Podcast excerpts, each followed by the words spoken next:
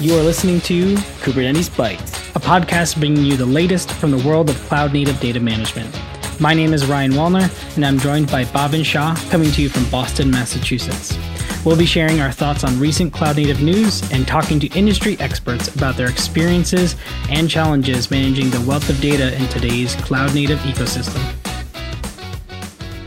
Without the ones like you, who work tirelessly to keep things running, everything would suddenly stop. Hospitals, factories, schools, and power plants, they all depend on you. No matter the weather, emergency, or time of day, you're the ones who get it done. At Grainger, we're here for you with professional grade industrial supplies. Count on real time product availability and fast delivery. Call clickgrainger.com or just stop by. Grainger for the ones who get it done. Good morning and good evening and good afternoon, wherever you are. We're coming to you here from Boston, Massachusetts, and today is August 18th. Hope everyone is doing well and staying safe. And let's dive into it. So, Bhavin, um, what do we want to do first? We want to dive into what's new in sort of cloud native storage news, right? Why don't you kick it off? I don't know. Do you want to talk about uh, what we did, what we have been up to? I guess. I guess we can do that. I guess if you if you think that's so important, no. Uh, please, yeah, please. I guess you know. Go ahead, and we yeah. can go into what we've been up to. Perfect. So I just I, I, was just looking for a chance to brag. Like I went to Acadia uh, National Park this weekend, uh, did some camping, uh, a two nighter uh, thing, uh, and then saw uh, like planned a couple of hikes. Unfortunately, one of them were closed because of falcon nesting season, apparently. Uh, so I had to switch things in real time and then choose a different hike. That ended up being a fun uh, hike too. But yeah, that, that was my weekend, like camping in Acadia and then doing a few hikes and then just hanging out at the only beach they have there. Nice falcon nesting season. I mean, everybody knows about that, Bhavin. You really, you really should have known coming yeah. into that that you wouldn't be able to use those trails. Um, that sounds great. You beat my weekend. Uh, I mean, I, I, celebrated a family member's birthday party, uh, and we did some golfing, and we saw a lot of family. Which, in this kind of um, you know COVID era, uh, is you know we take for granted, and it was great to see everybody. But I know, yeah, it, it felt good. It felt good. Great. Okay, now now I guess we can jump into into what's happening in the Kubernetes ecosystem now that we have handled what's going on with us. Sounds good. Uh, yeah, so one of the things that I wanted to talk about today was uh, just the CNCF Cloud Native survey is out. Like, if you remember, if you're part of the community, you saw that part one was out during KubeCon Europe. Uh, part two is now open. If you fill it out before, I think September 10, uh, you might win a few passes to the actual physical event this year, which is in October. So go ahead and follow the link in the show note uh, to find the, the link to the survey. Yeah, and it's important, you know, because this really helps the the whole community kind of understand what CNC projects are being used and how they're using other uh, parts of Kubernetes in terms of what you know networking and storage, and obviously storage is what we care about. So please go ahead and fill it out if you want to. We'll put it again, like Bhavin said, in the show notes. Yep. And then, uh, like, if you look at the last two weeks, one of the major announcements that we saw coming was from Red Hat and how they have partnered with Nutanix to support OpenShift on their uh, native hypervisor called AHV. So, uh, if you are a Nutanix customer or an OpenShift customer, the way you used to run things was you deployed OpenShift on virtual machines running on VMware vSphere on Nutanix.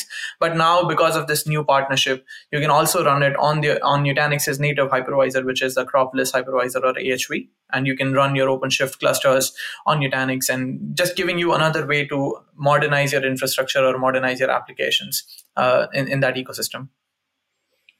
Yeah, that's that's that's true. And OpenShift 4.8 is out, um, which uh, as I think OpenShift Container Storage 4.8 is also out. I think they've uh, matched them up finally in uh, the version numbers now. They, they come out at the same time, um, which there's some really great stuff there uh, based on Kubernetes 1.2.1 and, you know, OpenShift Container Storage does a lot of great things. And uh, I know there's some great things that are still in tech preview, and developer mm-hmm. preview uh, around disaster recovery and, and, backup. A lot of near and dear topics here that we'll, we'll talk about. So yeah, 4.8 uh, was a big release like outside storage as well.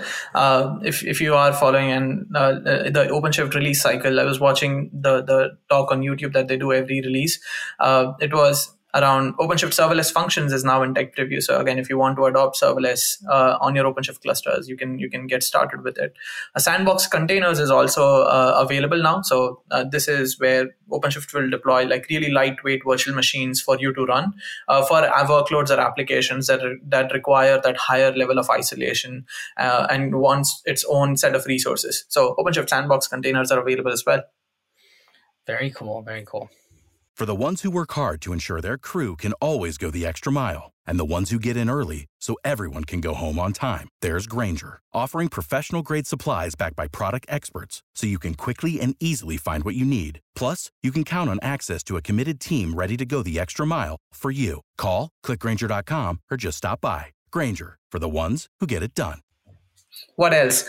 Uh, what, what what do we have around the, the community? Do we have any any any interesting events happening uh, for the past two weeks? Yeah so the uh, data on kubernetes uh, community if you're not familiar with it uh, we'll also put a link to that community in the show notes but they do um, so i think it's weekly or more than weekly. I mean they have a ton of events um, and talks going on every week and and you know Bhavin and i try to keep up with them. One of the ones this week that really piqued our interest uh, was around kubedb which is which is really a solution a project from AppsCode, I believe, that's open source um, that really targets sort of the databases as a service on top of Kubernetes. And and then really, what I love about this project is that it recognizes that running applications in production takes more than just creating you know a stateful set and making it run on Kubernetes. Right? It, it takes monitoring and metrics and uh, updates and schema changes, and it really takes this to a database focus, uh, something that again is is we like to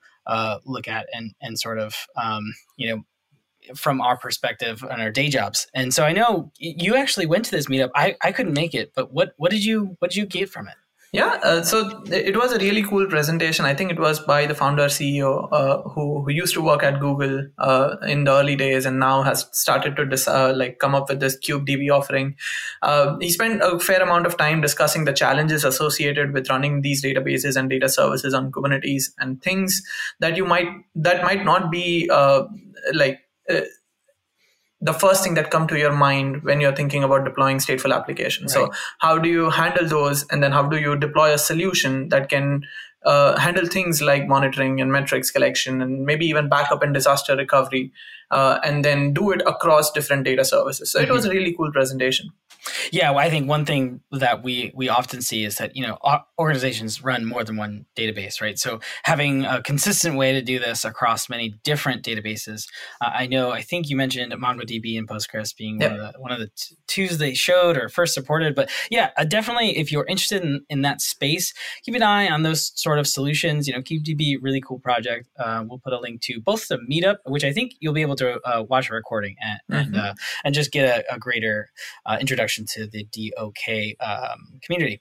Uh, last one I think I wanted to touch on was uh, there was a great article in the CNCF uh, blog about application consistency, and the reason I really like this one is because it really talked about you know how how hard managing a application is on Kubernetes, and you know we say that in a very simple way. It's like it's an application, uh, but in Kubernetes that mean that means like there's config maps, there's secrets, there's uh, pods, there's stateful sets, there's you know uh, persistent volumes. Yeah, the list goes on. The list goes on. Right? You can literally go. I mean, it, it, it definitely adds some complexity, but um, you know, in the storage space, we we often talk about having a consistent snapshot or a consistent view or backup of an application. And so this article does a really great job of kind of understanding all these pieces and then um, you know, which are which are generally ephemeral. I mean, you can make copies of them as metadata. Um, are sort of disparate from uh, the actual data in the persistent volumes, and then how do you uh, then take a consistent view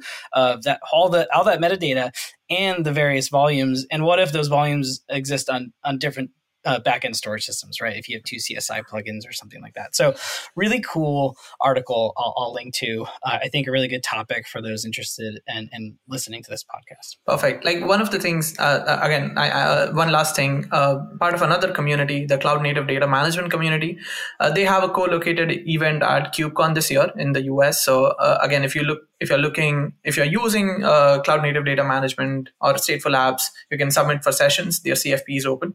Uh, so I will again uh, have a link in the show notes uh, where you can find the CFP. Yeah, and, you know we're um, you know we'll probably dive into the the main topic soon, but we have a few other things that I think uh, you know we'll, we'll put in the show notes around uh, CSI proxy on Windows, which is a really cool technology. Uh, Istio uh, 111 is GA. Uh, and you had a really great article about um, sort of VCs and Series A funding for uh, who was that you were talking about? Nirmata. They got like a four million dollar pre Series A funding. So again vcs are putting a lot of money into kubernetes startups so uh, we all of us understand the challenges associated with it and uh, using kubernetes is like using a watch. As long as it runs fine nobody cares and people feel that it's the best thing ever. But yeah. then if it breaks you need an expert to fix it. So that's where uh, that's the, the point i think the venture capital uh, firms have realized and now they're putting more money into kubernetes startups to help enterprises. Without the ones like you who work tirelessly to keep things running everything would suddenly stop Hospitals, factories, schools, and power plants, they all depend on you. No matter the weather, emergency, or time of day, you're the ones who get it done. At Grainger, we're here for you with professional grade industrial supplies. Count on real time product availability and fast delivery. Call clickgrainger.com or just stop by. Grainger for the ones who get it done. Yeah, this market certainly isn't going anywhere. so uh, really exciting stuff. Yeah, yeah, that's great for us. Uh, great for us. Great for many people out there.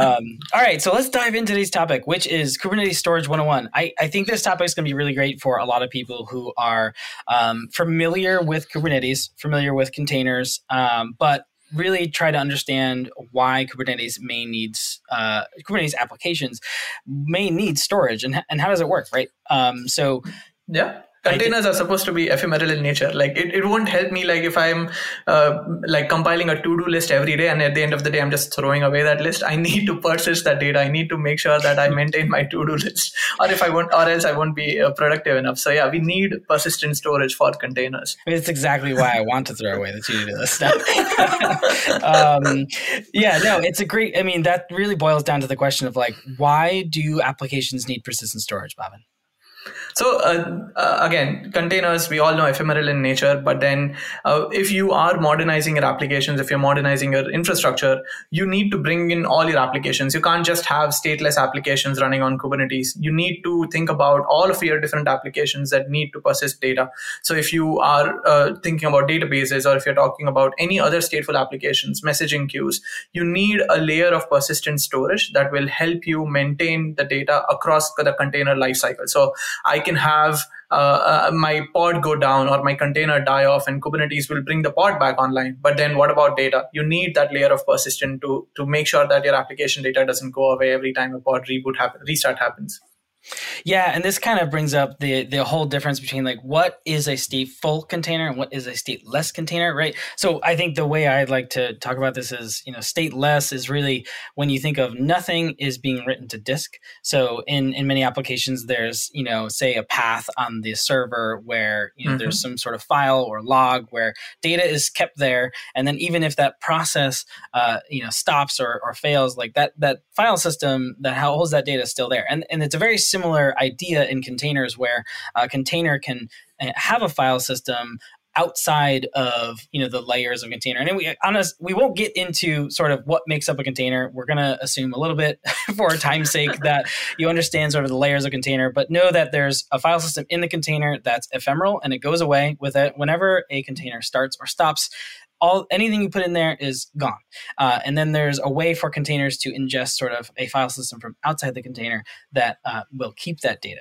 And so think of a stateless container as like a web application that's just the front end. I mean, it just kind of serves requests and sends it off somewhere else. It can be stopped and started as many times as you want, and you're not mm-hmm. going to lose any valuable information, right? Um, and and and this is this is what makes a container um, be yeah. ephemeral and uh, like okay so let's talk about where it all started right? Like docker brought containers to the mainstream. Yeah. how did docker containers handle uh, persistent storage? Yeah so docker in the early days you know uh, again took this sort of uh, devops tool which um, made a application sort of uh, you know uh, Linux agnostic, and you could run it sort of anywhere with a runtime, which was Docker runtime at the time. And um, applications generally were stateless at the very beginning. And then there was a need for Docker to uh, allow for volumes uh, or data to exist outside the container. And so that's where the term Docker volumes came from, right? And and and really this this was to fill the exact need of the data that someone cared about or the application cared about needed to outlive the actual container, right? And so um, the the way that this generally worked in the beginning was um, there was uh, Docker volumes, which were part of sort of the Docker uh, tool chain, and um, Docker sort of uh, kept them. And then there was a way to um, uh, map in a host path. And and that's sort of a host path uh, volume is what it was called. And really that's taking something like uh, you know varlib whatever or you know uh, mount slash my thing and making it available from the host in the container. And this is really the container sharing sort of the the mount namespace with the host. And this allows you to kind of use and store data on the host. Um, and so this this kind of got uh, by for a while in the sense that you could put data on the host, which meant you could mount an iSCSI volume or something and, to the host and then share that mount path. Mm-hmm. Um, but there was really no coordination, right? There was no. Uh, how do you scale it up? Exactly. Right? How, how do you automate this process? And and that's where uh, uh, Docker introduced Docker plugins, um, uh, and and that was sort of a, way for external either vendors or projects to write a plugin that did everything from uh, scanning and attaching and mounting um, volume on the host and making it available to the container. And that's and that was just a single Docker host, right? Yep. um, right, and, and, so that like that whole problem took a while, um, and and people figured out, oh well, now I can run a stateful thing, um, but but then it really came into like uh, you know orchestrators came out, right? Yep, and and if you remember the early days, we didn't have Kubernetes as the clear winner. We had uh, Nomad, we had Kubernetes, we had Docker Swarm. Uh, so we, there were a, a multiple options. We had Cloud Foundry where people can run containers. So we needed to decide or come up with a way on how we can provide storage for all of our containers running on these different orchestration systems, right? Yeah, and I think the the question there is like, how does the plugin architecture play into, you know, the way that uh, an orchestrator like Docker Swarm or Kubernetes uh, works with containers? Yep. So I still remember, uh, like when Kubernetes had all of those in-tree storage plugins.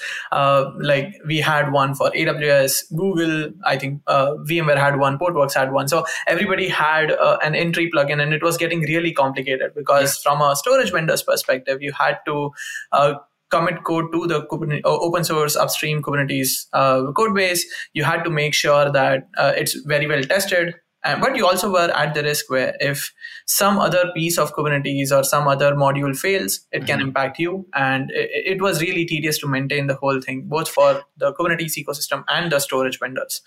Yeah. And and that's and like you said a part of that is just like how hard it is to maintain it. You know i, I worked for a company called cluster hq which had a flocker project. And and really it was um, it was sort of the in-tree plugins for docker before uh, kubernetes really kind of existed and came around. And like the biggest problem problem was we had a we had a lot of uh, vendors right provide plugins, and we wrote some, and um, and really it was just like uh, it was a great tool, but then the reality was it's so hard to maintain all that. And then you know you have uh, a single sort of entity, whether it be Kubernetes or, or, a company like that, you know, mm-hmm. trying to maintain and coordinate all these things. So so how how did we fix this? How did Kubernetes go around administering or allowing uh, us to sort of administer volumes at scale. Yeah so i don't think we, we came to the to the correct answer uh, at once. I, I, think we had something called as a, a flex volume yeah. uh, which which did move things out of the uh, like from in-tree to out of tree. Uh, but then it still needed dependencies from uh, uh, executables being available on the host perspective. So if i'm if i want to run a specific storage provider's plugin i needed to make sure that i have the binaries installed not just on the worker nodes but also on the master nodes in some cases. And if you're using a managed kubernetes service in the cloud that's something that you didn't even have access to. So man like deploying and using flex flex volume based storage plugins became really difficult. And that's what led us to CSI. What's CSI, Bhavin? CSI is uh, an open source. It stands for Container Storage uh, Interface. It's Got that it. one single uh, standard and protobuf that all vendors can comply to and offer a set of feature sets that works with Kubernetes.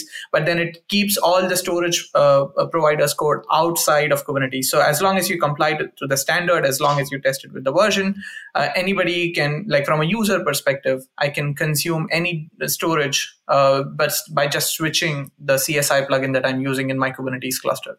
Yeah, and and and to be clear, right, CSI does uh, effectively does uh, creates the standard around how to attach volumes, how to mount mm-hmm. volumes, how to create snapshots, how to uh, you know uh, move and reattach volumes, and and so these these standard set of practices that nearly every single storage vendor or data management system that works with Kubernetes needs um, is is really a massive undertaking of many many different developers from many different uh, vendors and open source communities coming together and sort of agreeing on the best way for this to occur in the community. So um, you know this the CSI uh, standard does a great job at sort of moving and, and and keeping that community ticking along, right?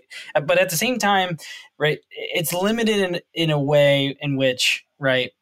We, you can't do anything more than what the CSI defines if you yep. only adhere to CSI. And and then sometimes that's a struggle. And, and, we'll talk about advanced use cases in a bit. And that's where sort of there's a gap between um, CSI today. Not that it won't ever get there and, and later. But I think before we ever get there, um, you know, Flex Volume, CSI, or In-tree, they all allowed you to use the same sort of core objects in Kubernetes to uh, define and use storage. And I think we absolutely need to cover those. So, um, you know, let's talk about storage classes because that's that's basically a great starting point for storage in Kubernetes. Yeah, storage classes are the construct, like the Kubernetes construct, that allow operators and administrators to define how storage will be consumed. So you can have different storage backends. You can create a storage class per that storage backend and even like multiple storage classes. But storage class basically helps you define a few things. They help you define the provisioner, which is obviously important, the type of storage, whether you want to offer block storage, so read write once, or you want to offer a file storage, read write many. That's that can be defined at the storage class level. You, you provide additional details around uh, the name, the metadata, uh, if you want to constrict it to a specific cluster, move it around clusters. So all of that functionality is provided by storage classes. Yeah, and at its core, right, it's really an administrative tool, right? The the whoever's administering that storage cluster or or storage component of that Kubernetes cluster is going to provide storage classes uh, in most cases because it's a cluster wide uh, sort of resource that defines really ge- generally three things, right, or even a couple of things you could boil it down to is who's provisioning the storage and what are all the parameters associated with yep. that with this specific storage class. So what what am I getting, right? Is what you were kind of talking through. So you know, then then once you have a storage class, so as a as a as a user of of Kubernetes, right? How do I get storage from that storage class? And that's where persistent claims or persistent volume claims come comes into the picture, right? If I'm a developer or if I'm a user, I don't know anything about the storage backend. I just need say 10 gigs of storage to start get started with my application. I can create that persistent volume claim object in Kubernetes and map it to a storage class. And if I have dynamic provisioning enabled, the storage class will basically spin up or deploy a persistent volume on the storage backend and then map it to my persistent volume claim. And it's that easy. Like all of this, like storage class definition needs to be done once uh, with no manual overhead after on. So like I, I can ask hundreds of volumes for my applications. If I'm pointing it to the correct storage class, I will have a persistent volume the, that's being provisioned for me. And there's no manual uh, intervention needed in terms of deploying individual persistent volume and then po- uh, mapping it to my persistent volume claim in my Kubernetes cluster. Yeah, that's a really good point, right? Um, uh, you know, Bhavin used persistent volume as a term, and then there's persistent volume claim, which can actually be pretty confusing. But uh, at the same token, I think the way I like to think about it is is the claim is uh, is more of a, a, request by a user that I need this type of storage. You're actually not guaranteed to get it, right? In the sense that um, if you put a claim out there, necessarily there's, you know, that claim has to be bound to an available volume. Yep. Um, today, like Bhavin had mentioned, uh, you know, dynamic provisioning pretty much um, makes this possibility a, a, little more or less likely that you won't get a bound volume. But um, you know, there was a day in Kubernetes where a claim had to pick from a an already provisioned pool of PVs, yep. which was persistent volume. So um, you know, there's just really that association. Think of it I, again. I like think of it. PVC is the request, and the PV kind of represents the real thing that holds the data. Right. Yep. And the, the beauty of the architecture is as a developer, I don't care about the PV. Like I, I know I have to define a persistent volume claim as part of my application. I have to request for that volume, but then don't I don't have to worry about how it's being actually provisioned. I just specify if I want a block volume or file volume, the size. If I need additional things, uh, I can just specify it in the claim and then mount that claim as a volume mount to my pod and make it part of my application. Yeah, and you know, like you said in the application, right? You just reference essentially that uh, persistent volume claim in your sort of uh, volumes declaration. Uh, you know, and and you know something full circle here, I think, which is interesting, is that all those things we talked about early in this episode around Docker volumes and host paths and and things like that are still available within Kubernetes, right? You you like that lineage of providing a a, a persistent place to record data uh, is still available. You can configure host paths in in Kubernetes, and there's there's often great usages for that, right? Um, but persistent volume claims for for the purposes of sort of uh, where we're focusing, right, is sort of the way to consume and manage stateful um, uh, pods in, in Kubernetes. Yeah, definitely. Like if we all know, like if history doesn't repeat, it definitely rhymes. So we, you will see the similarities to how things used to be and how things are today in Kubernetes as well. Yeah, and Kubernetes introduces all sorts of like something we didn't even put in here uh, in our notes is is introduces all sorts of different types of volumes. Right, there's volumes where you can uh, create a source from like a GitHub repo. It'll just like pull in that code or something like that into a location in a, in a sort of ephemeral PVC. There's there's really great use cases uh, around uh, how to use volumes in general, mm-hmm. um, uh, and and and outside of sort of dynamically creating persistent volume claims and, and volumes from uh-huh. you know data management systems or or CSI plugins. For the ones who work hard to ensure their crew can always go the extra mile, and the ones who get in early so everyone can go home on time, there's Grainger, offering professional grade supplies backed by product experts, so you can quickly and easily find what you need. Plus, you can count on access to a committed team ready to go the extra mile for you. Call, clickgrainger.com, or just stop by. Grainger for the ones who get it done. So okay, so this is a great um, opportunity to, to to dive into what are some of the advanced use cases when it comes to storage now that we have an understanding that you know there's a pluggable architecture for mm-hmm. containers that made its way into Kubernetes, and Kubernetes provides, uh, you know, had provided in-tree plugins, but now the standard is CSI. So now we have CSI and a plugin that can manage many applications and provide persistent volume claims to them. But but what are some of those uh, use cases that maybe CSI doesn't cover yet, or you know that you really need to think about running uh, uh, storage or stateful containers in production? So yes, definitely. So like from an advanced use cases perspective, my mind directly goes to data protection and disaster recovery. You need a way, like even if you're deploying apps using containers, and, and using stateful apps, you need a way to protect your applications. You need a way to back it up. You need a way to restore it. Uh, if you are actually bringing or running these applications in enterprise environments, uh, in your production clusters, you need a disaster recovery strategy synchronous asynchronous dr uh, again things just don't go away because you have modernized your application. Like you needed a dr plan for your virtual machines but not for containers. That's not true. If you're thinking about a kubernetes solution a storage solution that works with kubernetes you need to think about these additional advanced use cases as well yeah, it's a great point, and it kind of goes it goes back to a little bit of the news article we talked about uh, uh, in ter- terms of application consistency. Right, mm-hmm. there's so many pieces to an application uh, in Kubernetes, including the persistent volume and persistent volume claims, which also are just metadata objects. Right, in Kubernetes, right, a persistent volume can, is defined in YAML, a persistent volume claim is defined in YAML, but you still have to actually move the data yep. um, and and so like you know that whole uh, idea of uh, can I just take my existing backup solution and apply it to Kubernetes? Can I do that? Uh, not really. Like there, there, are certain things that you need to keep in mind because a traditional backup solution that maybe is talking to your vCenter server or your Nutanix Prism Central in- interface is going and getting an inventory of all the virtual machines that you're running in your uh, on top of your infrastructure. But they don't really talk to the Kubernetes API server. You need a solution that can talk to the Kubernetes API server, identify the namespaces, identify all these metadata objects, the different Kubernetes objects, uh, backup uh, the persistent volumes and volume claims and actually move the data. So uh, you definitely need to look at a solution that helps you protect your applications that's running on Kubernetes. Pulling up to Mickey D's just for drinks? Oh, yeah, that's me. Nothing extra, just perfection and a straw. Coming in hot for the coldest cups on the block. Because there are drinks, then there are drinks from McDonald's. Mix things up with any size lemonade or sweet tea for $1.49. Perfect with our classic fries.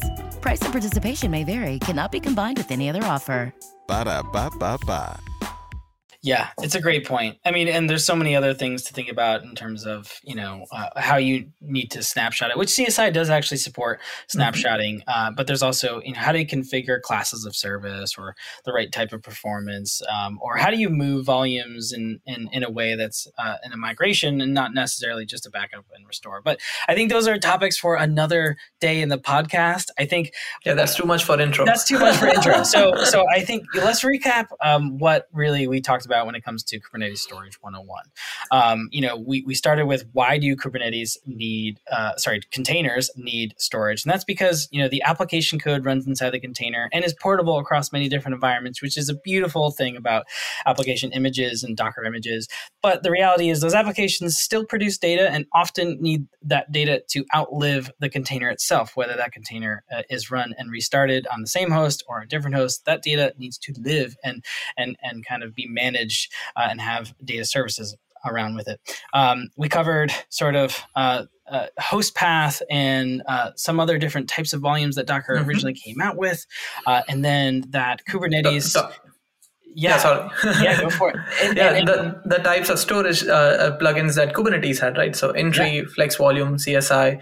Uh, definitely, we should be aware of how things have evolved. But then, if you are starting a greenfield deployment, definitely choose CSI as that's the the solution that will be maintained and features will be added to it. Uh, flex volume will be around for a while, but there's there's no new development going uh, on in in, in that domain right now. Is it not deprecated yet? Uh, no, I was just looking at okay. it for this uh, podcast good, episode. Good thing you did because I would have thought it was. Uh, it, it's close then. I feel yeah, like it is. um, yeah, so really, it went from a single container uh, to you know we're orchestrating many applications, and those many applications need um, many pieces of storage, which are persistent volume claims and persistent volumes, which is really the the core component when it comes to managing uh, data for your Kubernetes applications, right? Yeah and uh, advanced use cases you know backup and restore and all those things. Really uh, the point being that we brought those up is because when you take a kubernetes sort of storage 101 uh, view of the world uh, you naturally move in that direction eventually by the time you start using these things. And and, and so how do you uh, provide those services? And they all relate back to how do you really uh, uh, provide those types of services to the objects like PVCs and PVs um, and the data within them. Perfect. I think that's that's like three key takeaways right there. Like yeah. we, we're all set to uh, land this ship. Land the ship. All right. I don't know if land the ship works, but yeah, I don't know. well, anyway, thank you for listening to this episode of Kubernetes Bytes. And so, uh, you know, we're available on Twitter now, I believe. And um, yeah, we have a Twitter handle and everything. so please uh, uh, tweet us on there and uh, rate the podcast on, uh, you know, Apple Podcasts or wherever you can rate it. Really take that opportunity to provide us some feedback. Uh, it, it, really helps us out. And if you're listening to this, uh, share with it, share it with your friends and colleagues at your next virtual happy hour, and uh, help us get more and more people involved, and get help us expand the audience for this podcast. Yeah, and a little plug for the next episode. We're going to be talking about uh, cloud native storage versus traditional storage. And Ooh, just as a, just, yeah, yeah, just as a teaser, right? It's a whole different world of storage uh, uh, vendors and uh, projects out there that claim as uh, cloud native storage versus your traditional sort of uh, storage. And I'll leave it at that and leave the rest for the next episode. Nice. That's a great cliff, cliffhanger. Can't wait. All right. And with that, take care, everybody. Stay safe. Thank you for listening to the Kubernetes Bytes podcast. Waiting on a tax return? Hopefully, it ends up in your hands. Fraudulent tax returns due to identity theft increased by 30% in 2023. If you're in a bind this tax season, LifeLock can help. Our US based restoration specialists are experts dedicated to helping solve your identity theft issues. And all Lifelock plans are backed by the Million Dollar Protection Package. So we'll reimburse you up to the limits of your plan if you lose money due to identity theft. Help protect your information this tax season with LifeLock. Save up to 25% your first year at LifeLock.com slash aware.